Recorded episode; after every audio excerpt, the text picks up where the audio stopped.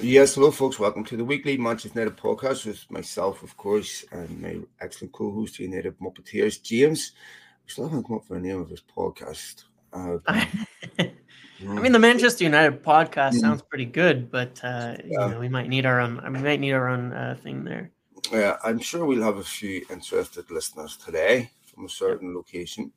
It'll be interested to hear what we have to say on this podcast. Um, as we said last week, we wouldn't record a podcast unless you know there was something to actually discuss. Really, not much on the side of actual football on the pitch. Um, a lot has been going on this week, um, and uh, you may have noticed some of my tweets took a different dimension towards the end of the week. Um, and they had some interesting motivations behind them. Um, I've had a few days to think about that and calm down a bit on it. I'm still going to go after it, but um, you know, I'm pretty confident we're coming to the end of what led to all these things happening, and uh, that is very, very encouraging for the club. Like well, as we said before, that has to be disclosed about the Ineos bid as to my level of support behind it. But one positive for me that I feel is really, really important is that um,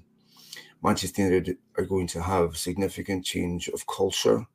Um, and truthfully, I think what we have seen, uh, and you have to be fair, goes right back to Ferguson and David Gill. Mm-hmm. Um, is a culture of self interest that has, through bad incentives, led people to do really stupid things. Yeah, for sure. I mean, it, it's you've spoken a lot, and we've spoken a lot about how you know what you see on the pitch is a reflection of what's behind mm. the scenes. And what you see on the pitch is very often there's no cohesive team working towards a common goal, which is the success mm. of the club, which is football success, which is to win everything. And everybody will want it, of course, but there's a big difference between wanting something and having things really set up every single day the way that you go about things from top to bottom, inside and out towards getting it.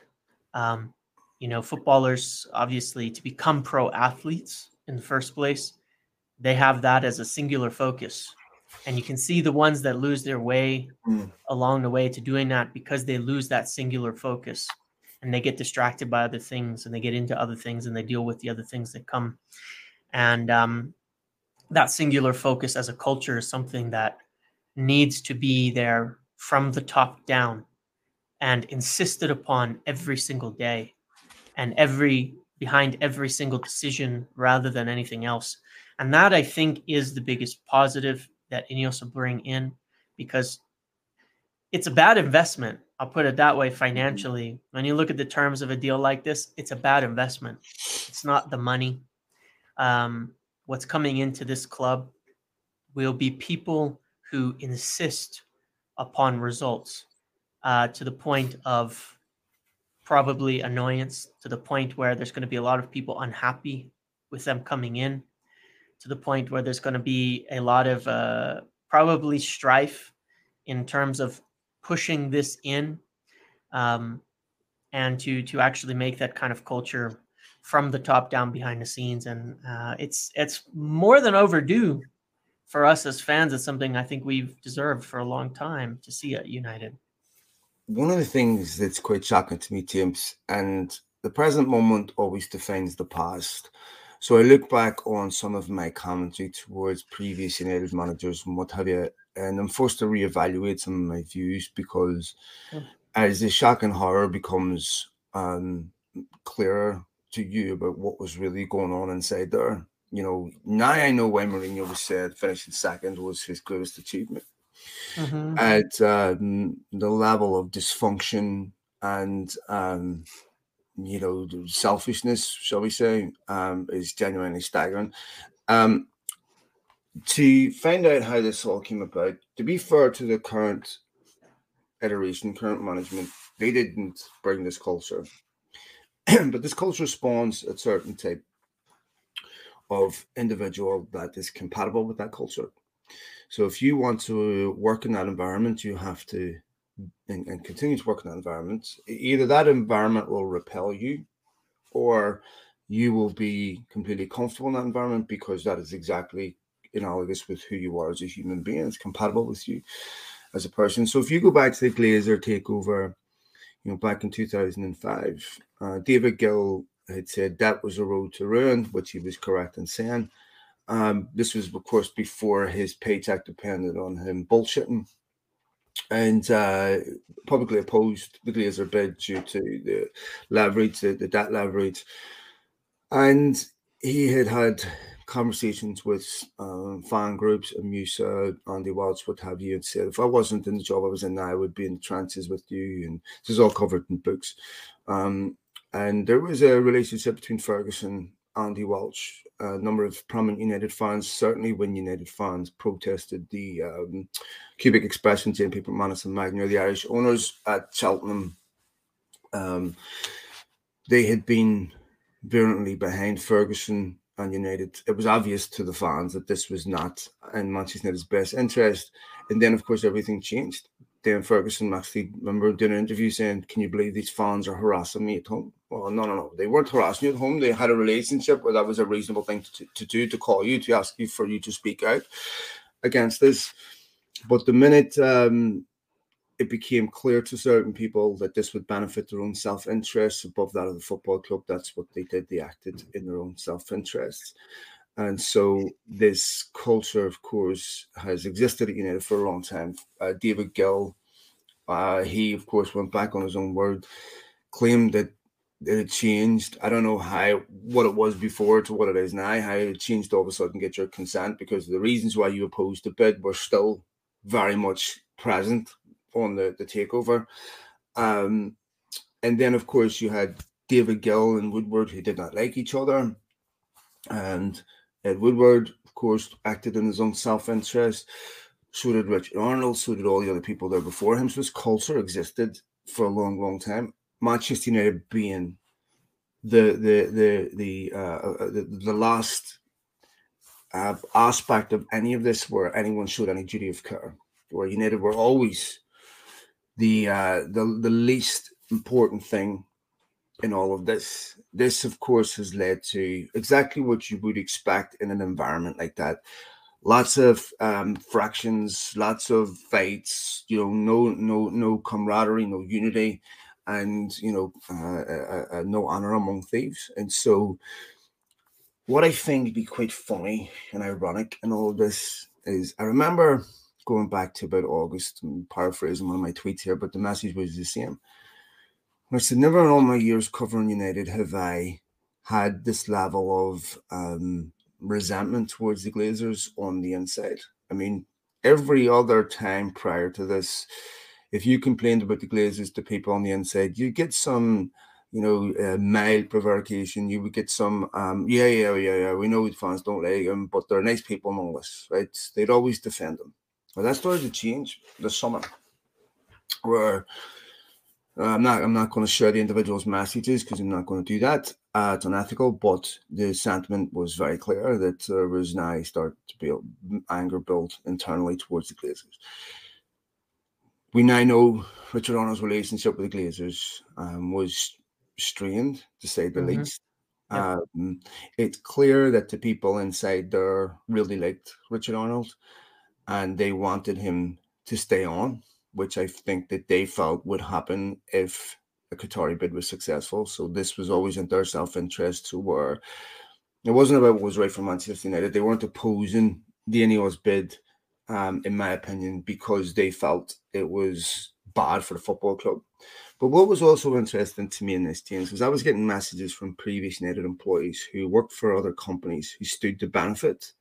Mm-hmm. Actually, um, uh, if a Qatari bid was realized, shall we say, who was also feeding information back to me and to others that I now know to be incorrect um, about Ineos, about um, you know their their parsimony and how it wasn't going to be good for the club, and they were going to do this, we weren't going to do this, we weren't going to do this.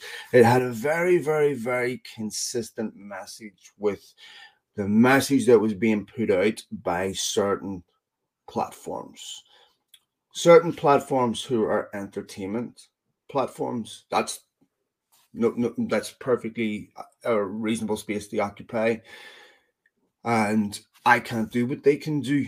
Um, they they have their own particular skills. But what's odd to me is if you have a message you want to disseminate that is you know that, that has integrity that you want people to believe you don't use entertainment outlets you use legitimate news outlets the problem with that is they won't disseminate that message um, because you can't buy them with access and they have other sources that they can verify this with so they're legitimate journalists so they're not going to do that plus these are also people that make a, a living off their, their reputation of being accurate right? So it's, yeah. it's difficult to get people that are not the onion and say, disseminate this message.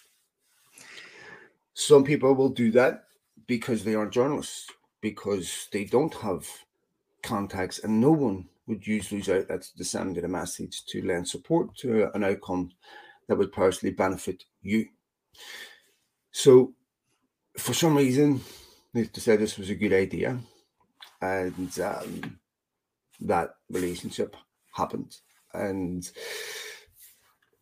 I've now found it quite funny and ironic that the people they defended for years, who called them really nice people, the music has stopped, but now the current regime have no chair.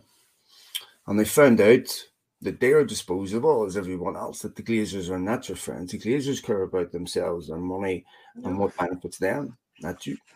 And now there's tremendous resentment and anger on the inside. By the way, one of the outlets that they that they work with, which makes me question so much, has been disseminating team sheets on social media hours before they were actually made publicly available.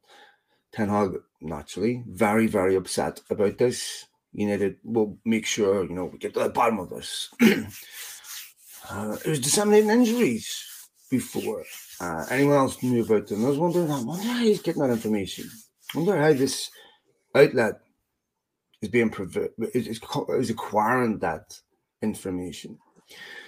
So Ten Hag has had to deal with this disadvantage. Obviously, the chaos behind the scenes where no one's really working towards anything that benefits Manchester United. So, completely dysfunctional football club that's rotten from the from the top down that needs to be completely cleaned out.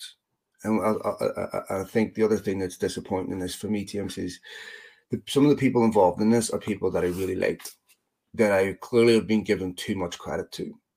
That um, there are people that I thought were thoroughly decent people, ethical human beings. Come to find out that's not the case.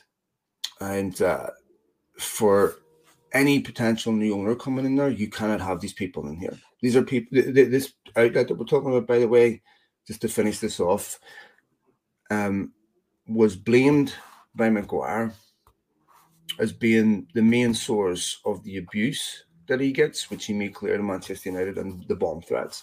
United are on social media lamenting the abuse that Maguire gets and the uh, mental health issues. Meanwhile, they're amplifying, legitimizing, and rewarding that. Um, for the sake of Manchester United, I'm not going to share what the initial description of this outfit was because I genuinely had to read it about 20 times to make sure I wasn't uh, in a different uh, dimension, a different reality, because I couldn't believe that someone would come to this conclusion that that's what they thought this company was. Um, so, also, Marcus Rashford decides to follow me on Friday. Hey, it just so happens that Marcus Rashford is really upset with the football club because, um, you know, there's a feeling that, um, and I don't want any aggregator accounts to share this. Please keep this to our podcast because I, I don't want this out there. Um, that the club have been given information to outlets that have not been entirely factual and there's a sense that the club are briefing against certain players and individuals inside the football club for whatever reason. I don't know. I don't know if that's a certain that accurate or not. Um, but I do know that um, they have been briefing this outlet information, which to me is genuinely astonishing.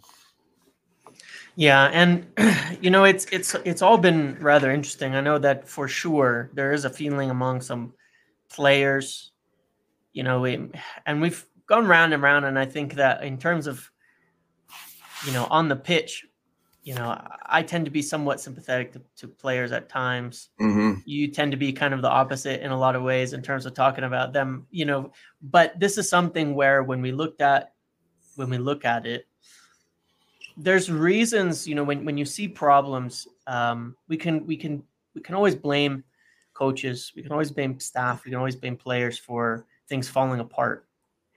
But why is it that players are and become so unhappy at Yeah. Manchester United so quickly. Alexis Sanchez said he wanted to go home after his first training session, canceled the deal. You had situations with Di Maria, you had situations with Mhm. Pogba, and, and yeah, there's there's blame to go around with a lot of these people, but there's an unhappiness among many players at United right now. That has to do with a lot of things, and there's a lot of sense that um, in the same way that there's you know infighting within not between the players themselves but but the players in the club that they're almost sometimes they feel that they're the opponents of the club the players themselves back and forth and and not protected in in certain ways. And and there's a lot of reasons for that but it just it, it does all come back to what we started with which is you know what is the culture what is the purpose um you know i find it i found it very odd this whole process since about february i guess i would say on the Mhm. takeover because last year i had information we spoke about it a long long time many many times hours and hours of, of talks about this Mhm. prior to united being officially put on the market we had information about ineos being interested all the way back since the chelsea offer for some jim ratcliffe which was viewed as basically a, a signpost to say i'm here and i'd be willing to to put up the money. He had conversations with the glazers. He spoke about them publicly in a way that people some people who read it at face value thought meant the club wasn't going to be sold or that there was nothing going to happen but it couldn't be more clear how interested he was. Yeah. and not until february and beyond that point in time was i ever accused of putting out pr for for ineos sir jim ratcliffe. So what happened the whole prior year of information the prior six months of information? It wasn't pr until a certain point in february after that Qatari bid came in that suddenly it became PR rather than all this great information that was connected. And it was really odd because I don't actually know how much, if anything, many people within the club themselves knew about the whole takeover process. I think Mhm. very little in many instances. I think that pretty much they got what was passed down from Richard Arnold, which was what was passed down from the Glazers to him at that period of time. Uh, maybe a little, maybe he knew a bit more than that. Um, and since February, I've shared alongside you and some others as well everything that I could share in terms of what was real for their plans, for what they actually wanted to do, for what they wanted to make happen in the football club. And it wasn't even slightly in line with what you would consistently see put, put out there, what you would consistently see as the message, what you would consistently see as played up against Qatar, that it was something about debt and something about uh, all of these this money and you know there was so much disinformation that was in there. And where would that all come from? You know why would that be the case? Why would that happen? I understand that one could look at it and um, from the outside and say you know well it was because it was for 100% versus this but it started way before that it started Mhm. even before the details Sure. started coming out it started right from the get-go that there became this interesting kind of problem and um, it was always interesting to find that i knew that many of the things that were being shared were wrong were totally incorrect Mhm. even when they seemed to come from within the club where in the club i don't know but even when they came seemed to come from within the club i knew they were 100% incorrect yeah, I know. And and and then it it, it uh, you have to wonder where does that again as i said where does that come from and why? And and that all just kind of ties back to this that you know there was some reports that there's a lot of people unhappy when it came out that the jim ratcliffe bid had come through and was going to occur. This was reported by other people not myself but it was reported by other people from within the club that um, they were that there were a lot of people who were unhappy you know that um, the uh, the Ineos bid was going to win at the end of the day or was going to come through. And you have to think why, what's being passed, and what's coming through there. And given what we know about their intentions, given what we know what we're looking at is happening now, Richard Arnold is gone already, essentially from his role. Um, there's a fractured relationship between him and the Glazers. They're going to appoint a new CEO, which is very likely to be Jean Claude Blanc. And when you start looking at the things that are actually coming out in the real world, you think, why would anybody be opposed to this? Why would anybody not want these things to happen? You know, and um, it just presents an interesting kind of problem as when you start to look at why things went the way they went the last six months with and it was a lot of it was fairly nasty in a lot of ways. I mean, I can't say that I've I've had as much in terms of the messages, in terms of abuse, in terms of things like that on any other subject than this over the last six months. and um, it doesn't really bother me. It doesn't get to me. But you have to wonder what is when you start to when those things happen. You have to look at what is pushing that? What is creating that? What is causing that? And i think that's really at the at the heart of the of the discussion and the entire thing that that needs to change because from my perspective there should have been an extreme desire to look at what was really going on what was happening what could have been happening and be in alignment with that. I think if if richard arnold had wanted and had as his first priority, this is just my opinion, but if Richard Arnold had had as his first priority the success of Manchester United Football Club, then he would have been looking at what they're prepared to do and what was going on with a bit of a different eye. And there would have been a different message that had gone through the ranks and a different message that would have gone out to people. And um, it, that's just not the way that it went. And it, it's never really been about Ineos versus Qatar. It's about real information. And as we can see at the end, what was true and what do, what wasn't in terms of looking back. Now you can see what has happened. It's um, it's it's it's very uh, complex. The whole thing is very complex, but I think that the the end result of it is that there certainly is a feeling within the people looking at the at the club right now of what's going on and assessing it uh, in terms of who's coming in that um, it's not functional. It's not functional at all. And uh, and and I'm, I'm I think there's a surprise almost at how dysfunctional a lot of it is. And and sure, as you said, this culture started a long time ago, and so it's not to put the blame on all of the individuals, you know, one by one or anything like that as to what has happened, but from the top down. And um, I wouldn't be surprised to see it viewed as necessary that there is so much to clear out at United in order to to fix this because how can you tell at this point in time who's going to be in alignment and who's going to be able to work with you on your goals and who's not based on everything that's happened?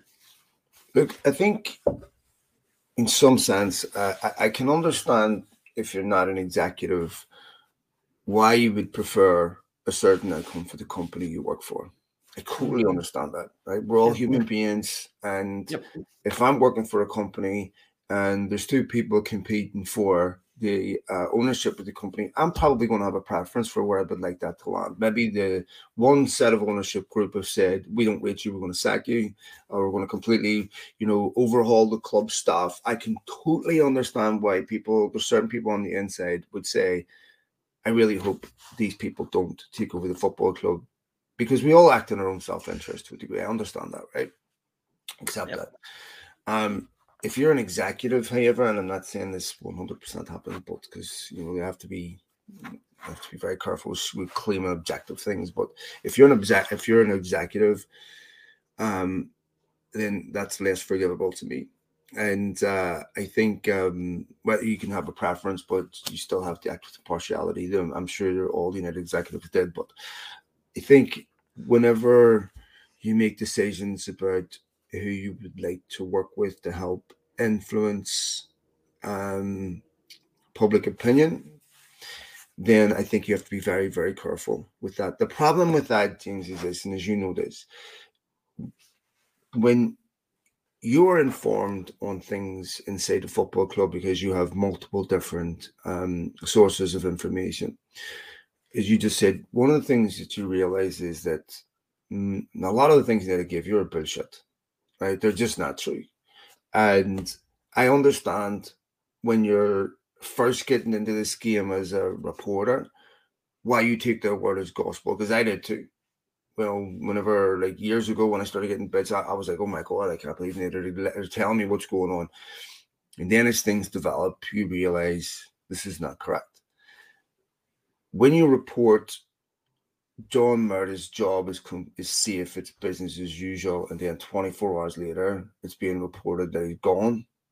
You have to see exactly what's going on if you're on the wrong end of that. You know, if you're claiming an exclusive and saying Murtough's job is safe. It's um, uh, and then the next day it's being reported by people like John Cross, who are highly reputable journalists, and we've been given that information too, that that's not the case. Um, I'd be angry if that was given to me because um, that's embarrassing, and uh, this is where you learn over the years that they also have their own agenda and um, they'll use guys that have decent follower counts to put that information out there. And as you get more and more experienced at this, you start to learn to read between the lines and you start to verify and you start to check against certain things. I mean, there's even things that I haven't run that I've run it by United. They've given me an answer and I know that answer is not true. Um, and I protected certain people, and you know, we, you've done the same. Um, and there's been certain things that um, if they were revealed were would be extremely embarrassing to certain people. Um, but we chose not to do that. And um, because i don't really want to be someone that um, puts diarrhea into the um, you know the information ecosystem. I don't i don't see any benefit in hurting people who make stupid mistakes because we all make them right? Mm-hmm. Um, if it's if it's egregious and it's character defining, then that's different. Then you go, okay, well, wait a minute, you know, that's something that people should know. But um, and and make no mistake about any business has you know and self-interested people to a certain degree. But I have been really shocked at how bad it is at United to the levels it's gone to and how it's been allowed to to develop this long and how is a reflection of the fact that um, there hasn't really been any proper alignment with um, you know goal sport and goals for for years and mm-hmm. it is truly a miracle that any manager comes in there and gets players motivated and gets them to succeed but it's completely unsustainable in that environment so um I don't blame people for feeling a certain way or for wanting a certain outcome. I get all that. And um but the way they went about it to me was so disappointing. And I think um when any of us are going to have to completely change how this football club is run. And in my opinion, and I wouldn't have said this a week ago, well, I would say it now. There isn't a single individual that I can think of in executive level who should be kept on because they are at this point you are a product of that culture. The the the, the um you, the organism that you see is a, is a, is a product of the environment. That there's nobody in there that's working um, against their, their will who doesn't want to be a part of that environment, who doesn't thrive in that environment. Maybe there's certain people in there that are, you know, because there's a lot of good people work at United, amazing, amazing human beings. I'm talking about the people that were in a position of influence that were in important positions, who were in a position of trust, and who were clearly not acting in the club's best interests. It has to have to go around all. All of them go. Yeah, I hear you, and and you know it was interesting because I I, I asked somebody, and and they'll probably listen to this um podcast today. I asked somebody. Sure well, I asked somebody else. There's a, quite a few people probably listen to this one, but I asked somebody in particular recently about about a few things at United, and they spoke to some people that they know. And this is not a person within United. This person in particular, okay. Um, but I, I asked them, and, and and they spoke to some people, and and the biggest thing that seems like everybody knows, and I'm talking about the people on the ground working, and and there are a lot of good people at United working, mm-hmm. and and that's one thing I've always continued to try to to say because it is true, and you never want to paint everybody with a with a broad strokes of something. There are a lot of good people working at United. Um, there's a lot of people in general working at United, you know, and uh, there's a lot of times I've not wanted to say things myself because of uh, you know I don't want to cause trouble for those people. What does it do for them to cause trouble for them to cause problems for them? Besides get me a bit of clout, you know, to say it or uh, to get that or or to push something. But I spoke to this individual and uh, very very recently about this problem at United and and and what they say is um, the biggest thing, top to bottom. There are no leaders at United. There's absolutely no leadership of any kind. And there are people who are supposed to be leaders at United. There are people who are supposed to be in a position of leadership, and that is not felt by the people within the club. So you can imagine the difficulty. And leadership is, at its core, of course, is the ability and the action of actually guiding people and influencing them and pushing them towards a common goal in any team we see it on the pitch. And this is where, again, it goes back, which I really love the thing that you've constantly said about this because it's always struck me since then when you when you look at it is the lack of leaders on the pitch. When you look at it and say there's there's nobody really pushing, it's like 11 strangers most of the time when United step on the field.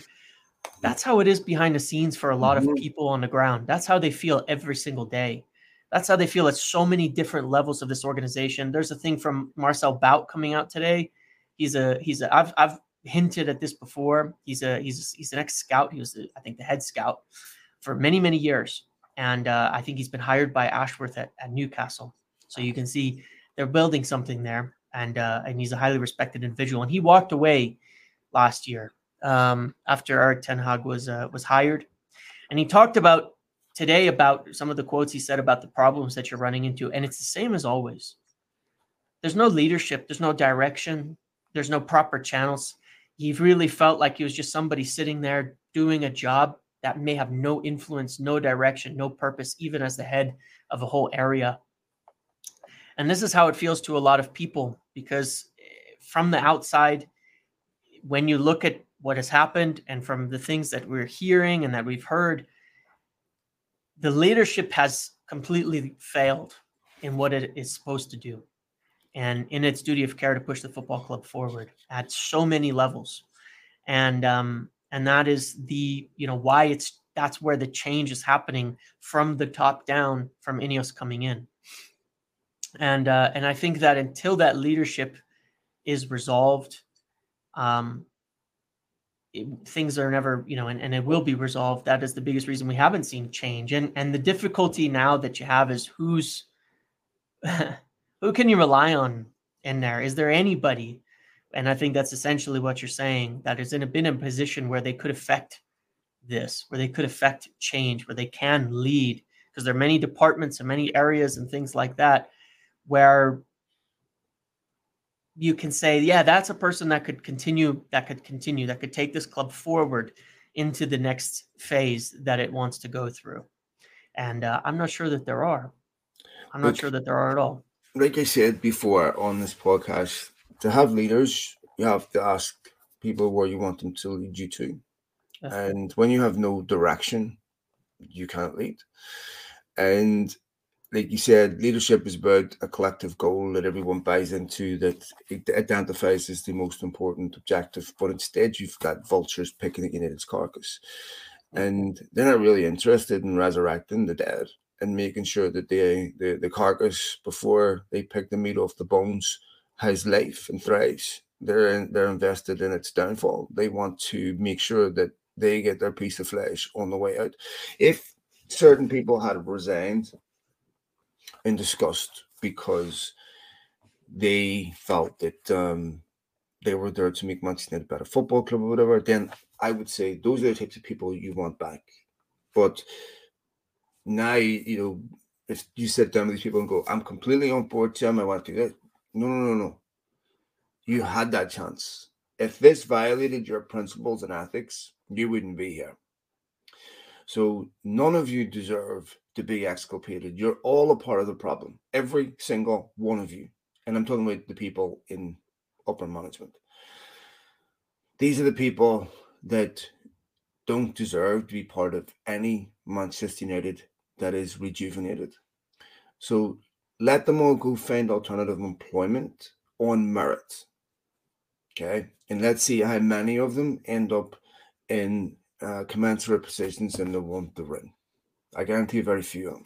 So wherever Richard Arnold goes to his new company, let's see if that new company will allow people, will allow him to bring people across. And um, and, nepotistic appointment appointments where you work here, you work here. None of us really do a decent job, but you know what? The owners make money, and you make money, and we'll, we'll leave it at that.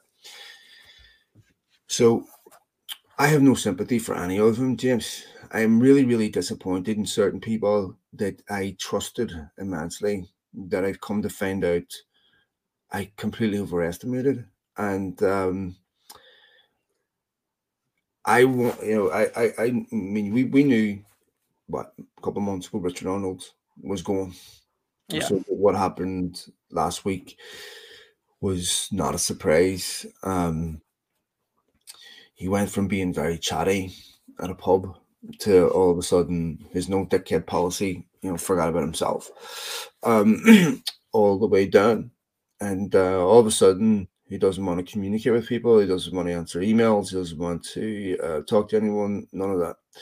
Um, when you know, if I was him, I mean, I would have at least been doing stuff over the summer with the Mason Greenwood thing. I would have at least been, you know, doing things about, um, you know, managing United's reputation, managing his own. But it was clearly obvious that he knew back then that this was uns- that his position was unsustainable. I, I, I go back to the last international break, and this is the first time where I really started to ask myself deeper questions about the um, the uh, conduct of certain people on the inside. And I had asked particular individual at United when the last international break happened when it was more or less revealed that Ineos were on the verge of doing this deal.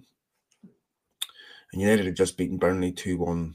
And I was going, this is going to obviously lift the mood inside the football club now to and you know give everyone a boost. And the response was actually no, the opposite. I'm really concerned about the impact on the team and certain staff and what having like, oh, why? Why would this have a negative effect? And I mean, I'd had, had certain questions about this before because obviously you get information. I'm like, they are devastated that this is happening because this now confirms that this little self interest cabal is over. That all of a sudden, Ineos are going to clean house. And this you know, no longer uh, do you get a job because you're mates with someone or for any other reason, then actually you deserve the job on merit and that you take care of your primary responsibility, which is to make sure the club are taken care of, to um, to have a culture of leaking things, damaging things. Clearly, there was enormous leaks over the summer with the Athletic about the Mason Greenwood situation that went right to the very top. And you can just see where the agenda shifted from I'm going to protect myself and my reputation because the Glazers are going to make money on this. I'm going to be out. I need to make sure that for my next employer, it becomes clear this wasn't you know, as a result of my failures or my judgment. This was a result of systemic failures that were that we were asked to act, you know, according to the um, the uh, the, the desires of the ownership, and um, you could just see where it started to fracture, which was essentially over the summer, where it really uh, and, and and I think teams, if you looked at United on tour and look when they come back, this football club has not looked right since. Mm-hmm. I mean, instead of this summer and being rejuvenated and you know coming in against Wolves, coming out flying. I mean, after the Arsenal game in pre-season, yeah, you, you can't read too much in the pre-season. Started to lose, right? And injuries, and all of a sudden you know, they're scraping, trying to do you know deals that were ridiculous. Um, you know, and you, you can just see where the fractions took place.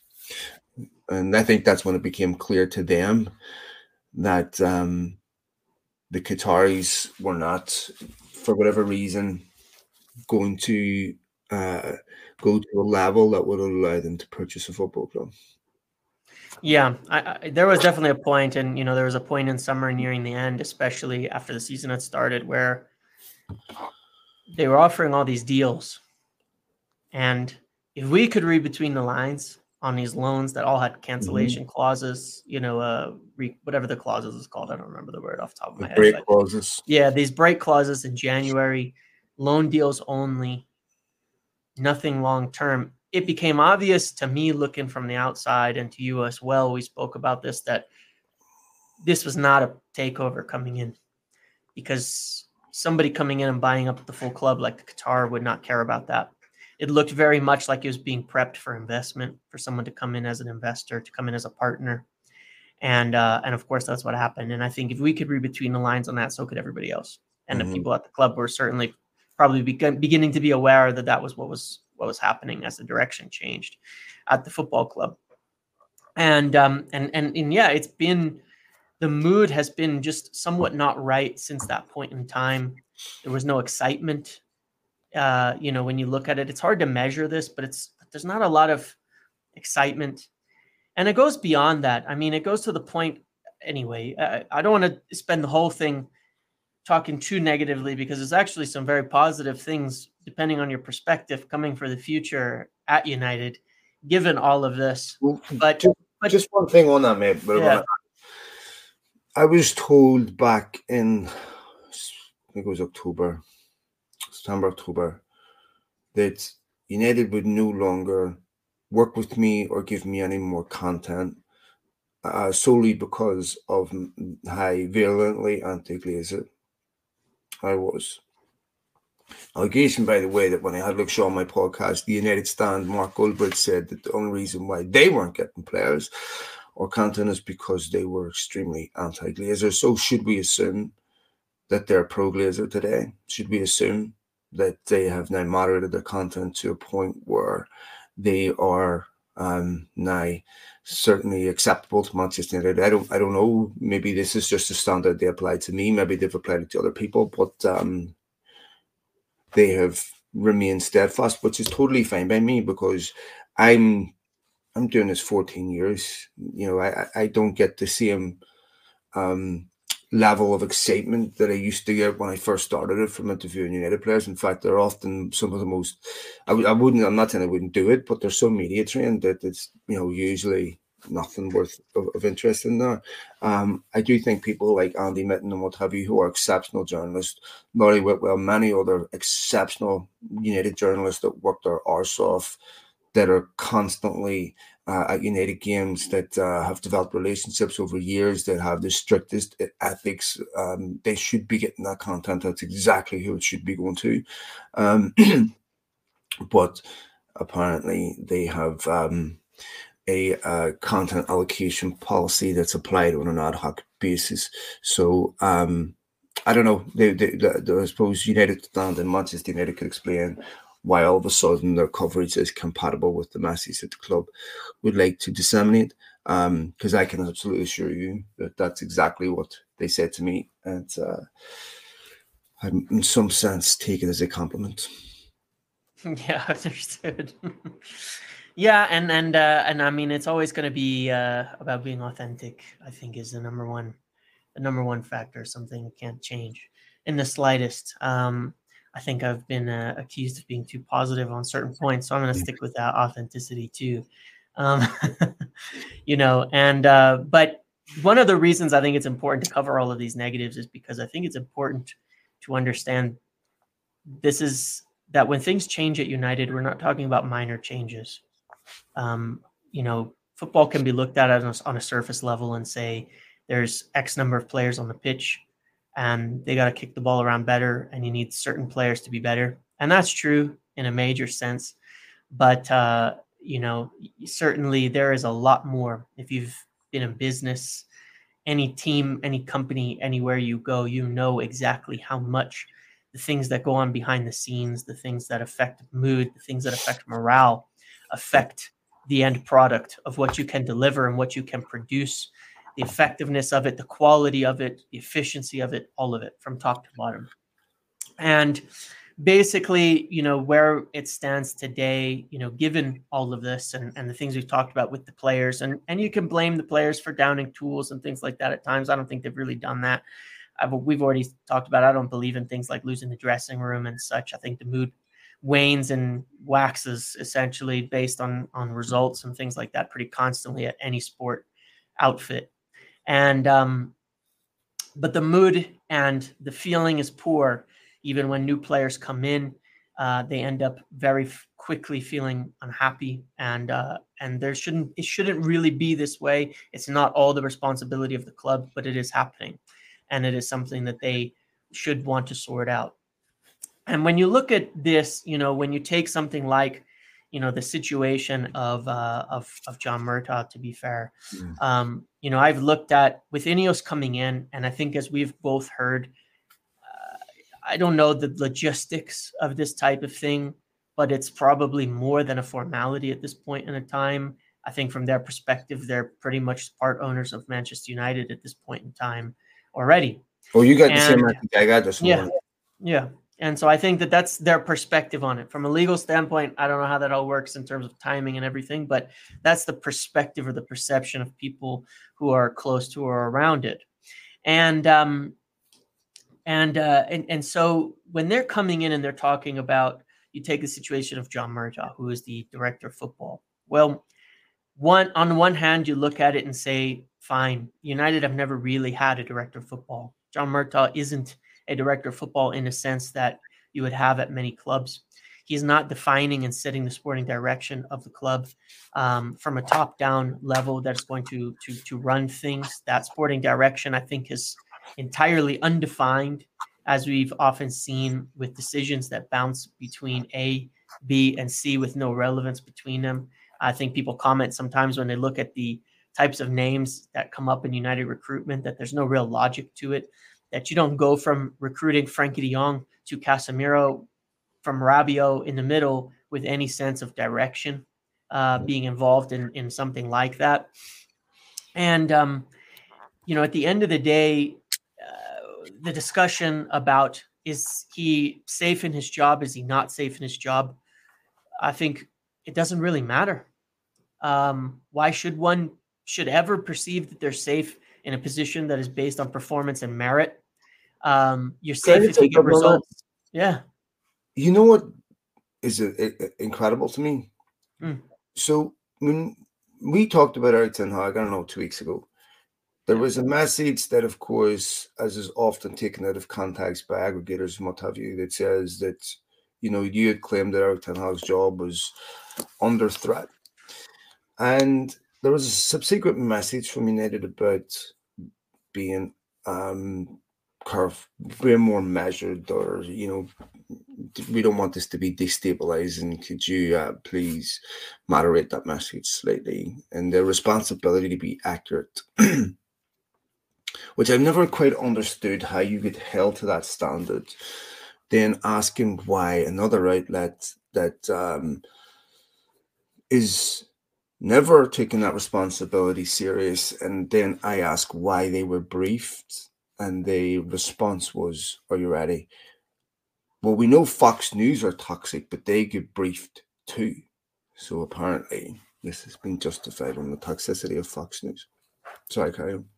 No, it's all good. and yeah, I mean, the thing is, is, is, as I've mentioned, there's many times there's things I don't say for the purpose of not wanting to cause trouble because I do understand that people see the things that we say. I do understand that people listen to the things that we share, and um, it's not personal, but there is always a fine balance between what you know, which in the end is almost always come correct on on certain matters, and uh, and what is wanton and when Ineos come into this, it is expected that they are going to make wholesale changes. And the feedback that has been there already is that those wholesale changes are absolutely necessary across the board. And that the level of activity and the level that things are being done is to a standard that is far below what is acceptable for a club at United. And that's not a secret to anybody on the outside when you watch what's on the pitch.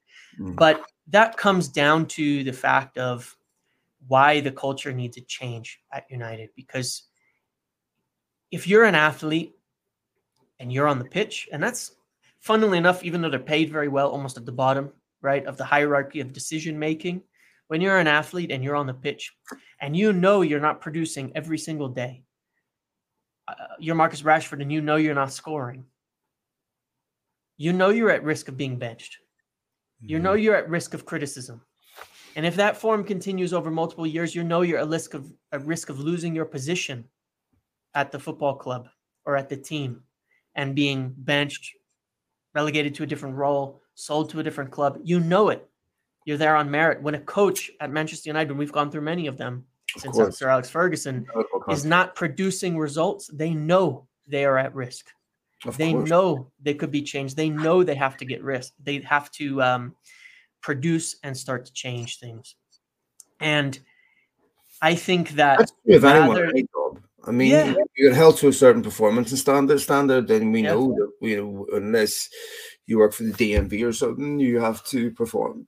Yeah, exactly. Right. I mean, and that is the truth of it is that this isn't a government job where you can get by on absolute minimum all the time and it's okay. And it shouldn't be. Mm-hmm. You should be every single day measuring up what you are doing. And I understand there's the personal and human aspect of this. 100%, by the way, but yes, yeah. everyone, everyone, I, but everybody has it. Every single person in any position of any sort of merit knows that every week or every month or every quarter, they're bringing their department's results to somebody, mm-hmm. and someone is looking at it. And someone is measuring it, and someone is telling them whether it's going to work out or not for them in the future. Mm-hmm. And if that's not happening, then they're probably not in a very successful organization, frankly. Mm-hmm. And I think that that is where one of the examples of, of kind of focus and how the focus can be improved. If the messages that were going out, if the message was more aligned in what are we doing really and acknowledge and this is an interesting this is just an interesting point i want to make about the, the, concept of united i think it does more good i think it would do a lot more good for the club to acknowledge the things that they do wrong outright and take responsibility for them than it would to not and to try and uh, kind of circumvent these things. You take the Mason Greenwood thing, for example. I just want to say, all right, on this point, I think it would have been better to come out and admit, if this is the case, straight that we intended to bring him back, but we understand that it is not something acceptable to people.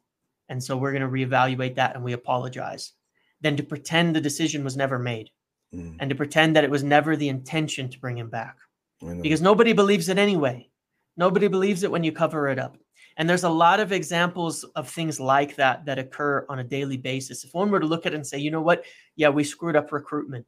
We bought the wrong people. Instead of talking about how much money was spent, as if that justifies the results that are on the pitch, because we know it doesn't. And I think that this is a part of the culture of, of accepting and uh, focusing on football um, and on results because it's not about image. And I think that a lot of people would be better off and would actually get find their jobs a lot easier if it was done in that focus than if it were on the brand and protecting the brand and things like that. But that is, of course, the problem with, with United, as, as we talked about from the beginning of this thing. And I think that is something that is going to change. I mean, it's real interesting. I just give, give an example of this. You know, Ineos with their with their ownership of of Nice, I think I've heard more acknowledgement of getting things wrong and doing things incorrectly mm-hmm. for the first three years and how they've sorted it out in four years than we've ever heard at United in terms of acknowledgement of what was actually done wrong, mm-hmm. of the mm-hmm. mistakes that they've made, of the things that have happened to get where they are today, which is an improvement. It's not to say they're like the grand example, but it's a point about the culture and how these things are done, of looking at it and saying, we didn't get the result we wanted. That means we messed up. Because responsibility is the only way to create change. If one cannot be and take responsibility for the things that have happened, then they're not going to fix it in the future because it's never their fault. It's never their problem. It's never something that they did to make this happen. And if you put blame on everybody else's doorstep, then you will never figure out what you need to do to improve. And that has been the culture, I think, at United all the way through for a long time. And that, of course, then goes down all the way to the players to where, yeah, they're going to put the blame on everybody else. Can you blame them? So does it. Everybody else does it. Why shouldn't Remember they? the last time a, a CEO or chief executive or executive vice chairman resigned that United did not doing their job properly? Yeah and uh, no one with any degree of charity or or, or, just would even dare suggest that United have had anything uh, remotely successful in the last 10 years. Yep. Just quickly, uh, Todibo is someone that uh, we've talked about in this podcast before, yep. Uh, being having link with United. United looking at centre backs for January. Uh, that would be a relatively easy deal to do Ineos or mm-hmm. expecting to be confirmed by the Premier League before or by the start of the January transfer window, so they could be in a position to make that happen. Yeah, yeah, I think that they could. I don't think you're going to see massively significant um, things, and I think part of the complication of that in January, aside from financially, is uh, is just the level of things that do need to change and be adjusted at United. As far as I hear, that there's complication in that respect that they don't want to rush into making too many decisions. But Todibo, fortunately, is a player where both sides of this deal will have an immense amount of knowledge and understanding right. of the type of person and player he is and be able to make something happen. So I think something like that could occur. Um, I think that one of the things that has been interesting that has come out as well uh, without taking sides on something like this because it is a more complex issue and speaks to it all is uh, as well the resolution of, of the issues with players like Jadon Sancho and Rafael Varane, wherein there are issues.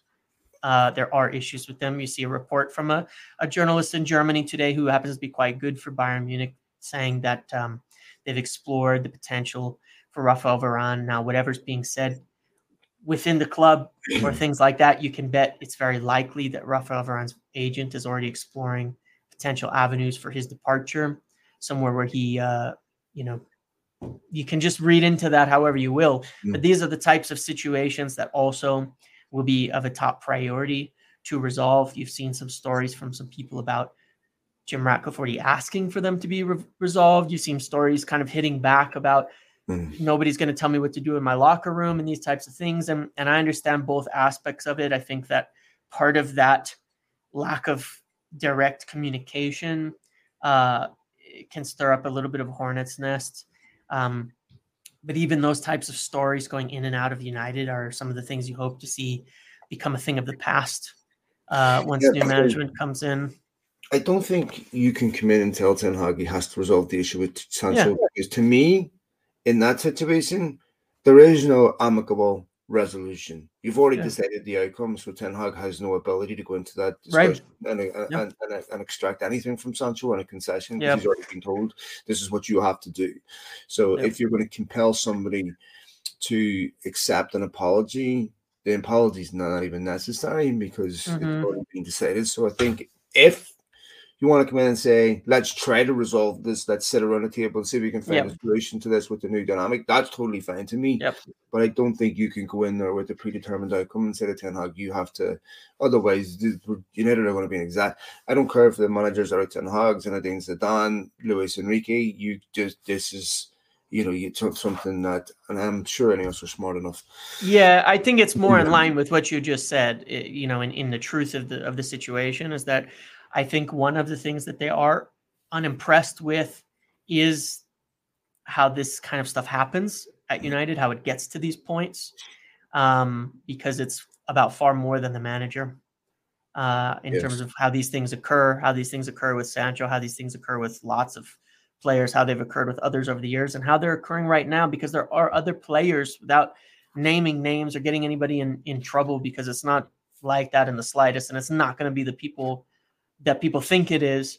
Um, you know, are have situations they're unhappy with, and it's not about Erik Ten Hag. It's about so much more than that and uh, and I think that that's really what it comes back to is that when you're coming in from the outside you might look at it and say Sancho and Ten Hag have a big issue right now Mhm. but you're looking at the end of a long standing problem that's been going on that has multiple causes maybe it's resolvable maybe it isn't but um but these are examples of some of the things that um that they have already looked at that they've observed because maybe they're while they it's limited the amount that they can be in the club you can bet that they're probably hearing from agents and people like that who are wanting to let them know uh, what's going on with their players what's going on with people all of that when new owners are coming in to run a sporting side. You can bet that you're getting calls constantly to to Sure. people around Ineos from people representing players and individuals ar- around football right now.